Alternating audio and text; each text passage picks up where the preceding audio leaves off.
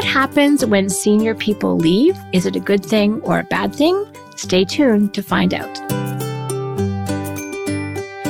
Hi, Shannon Waller here, and welcome to Team Success.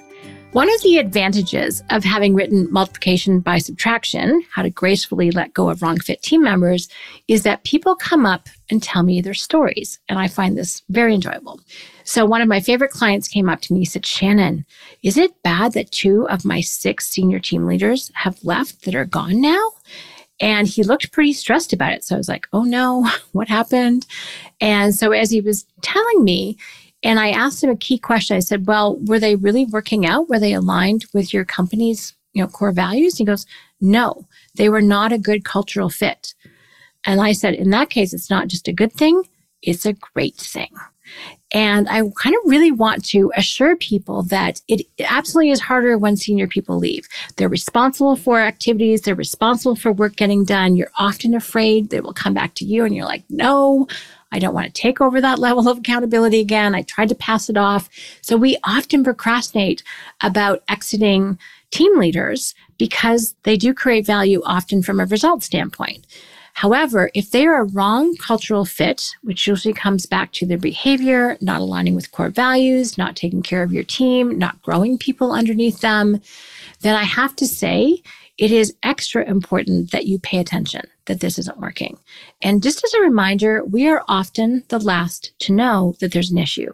People don't like going over their boss's head. They don't like saying bad things. They don't want to be the person being a tattletale. And so we are often the very, very, very last people to know. So if you are hearing whispers, there are bellows down below, just have to tell you. So you really do have to respect that kind of feedback, even if it's a little whisper here and there, a little bit of like, hey, were you aware? Pay attention to those things. Don't blow them off. I know it's a pain to have senior people leave or to let them go. But again, if they are not reinforcing what you're up to, if they're not growing people, if they're not aligned with your core values, they are doing far more harm than good. First of all, it means that your core values don't have integrity because the leadership isn't representing them. Not having integrity means that people will disengage and disconnect from your organization. Now, when I'm talking about this is a time where it's really important to keep good people.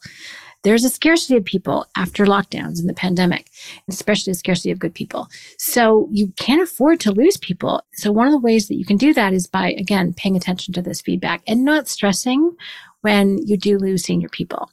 Again, they're sending the wrong message, and this is really costly to you. We cannot afford to have people who don't support, again, your bigger goals, what you're up to, who are not exhibiting your core values. As far as I'm concerned, team leadership needs to be the epitome of core values. They need to be stellar examples of, what you're up to and why you're doing what you're doing. And if they're not doing that, why are they there? One of the situations that inspired me to write Multiplication by Subtraction, and this actually happened 3 times, was that I met with business owner, client of Strategic Coach, met with the senior team leader, and I could tell the senior team leader was not bought in at all, was paying strictly lip service to what we were talking about, was not aligned in terms of the goals of what we were setting up to accomplish, which was to grow the business, and just nodded and said all the right things, but had absolutely no intention of following through. And so I communicated this to the owner, and I was like, this person's not on board. They're more interested in their own game than yours. I got red flags all over the place. I'm like, no, it's fine. They're actually going to be taking over and all the things. I'm like, just remember this. And then 2 years later, I get a phone call saying, Shannon, that conversation we had about fill in the name?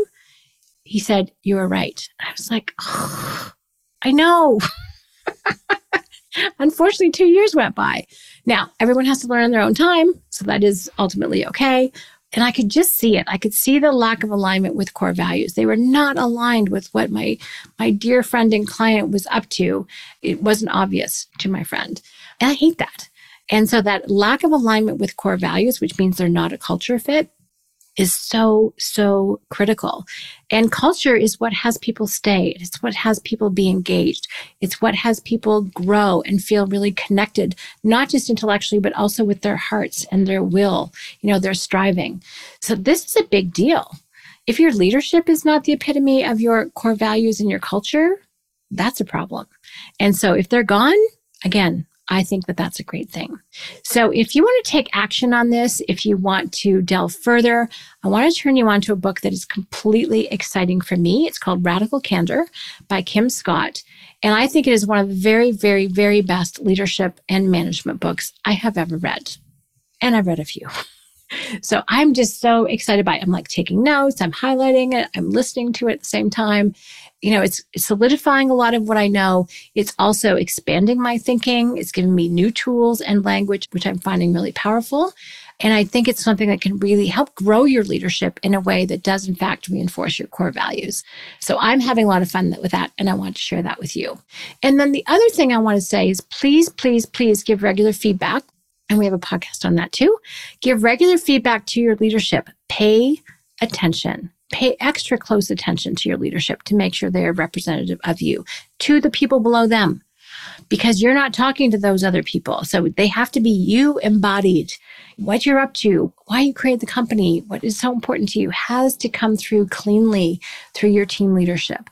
And if they're not able to do that, if they distort the message, if they minimize things, if they, again, just pay lip service, they are costing you far more than they are contributing.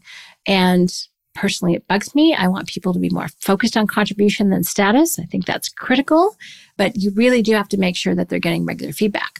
So let them know, have the question, ask open-ended questions you don't know the answer to, figure out what their core values are, where did they come from, where are they going, is where they're going in alignment with where your company is going, what's their mission? Because everyone has one, whether they know it or not, and whether you know it or not. So really making sure that you have those deep conversations. One of the things that she talks about in Radical Candor is to care personally and challenge directly. These types of conversations are about you caring personally, really getting to know people. It isn't until you do that that you can really see what's underneath someone's behavior. Because here's the other thing about really successful team leaders, sometimes who end up leaving or being exited, is that they put on a really good show and they're smart. They're savvy. They can have you believe what they want you to, but you really have to check with their underlying motivations. Why are they here? What are they up to? What are their goals? If you can help get those in line with what you're up to, phenomenal. That's incredible. And if you can't, you have to be willing to have the courage to your culture, the courage to build the kind of company you want, to be true to yourself and to your goals, to actually call it. Have regular feedback. Let them know what's working. Let them know what's not. You know, you have to give them standards to live up to. And if they don't, you can't compromise those. This is letting it slip. You have standards. You don't let anyone be a client. You don't let anyone just work for you. They have to exhibit certain characteristics. And again, your team leaders, I think, need to be at the highest level of that. So if you do have some senior leadership that is not a right culture fit and they're gone, what next? Look for the people who are a phenomenal culture fit, who are very successful in their roles and who really are phenomenal representatives and can be that leader for other people. Those are the people that you want to elevate. Those are the people that you want to support. Those are the people that you want to grow. And when you do, it's phenomenal because they're you in a different form. They're your value system in a different form. They're complementary to you, but you can be rest assured that your company is growing along the principles that you find so key and so important. So pay attention, don't stress. Multiplication by subtraction is okay. It doesn't have to be as stressful as you think. And make sure that your senior team leaders are people that not only do a phenomenal job, but also are fully aligned with you and what you're up to. Thanks so much for listening. If you have any questions or comments, please let me know at questions@strategiccoach.com. And as always, here's to your team success.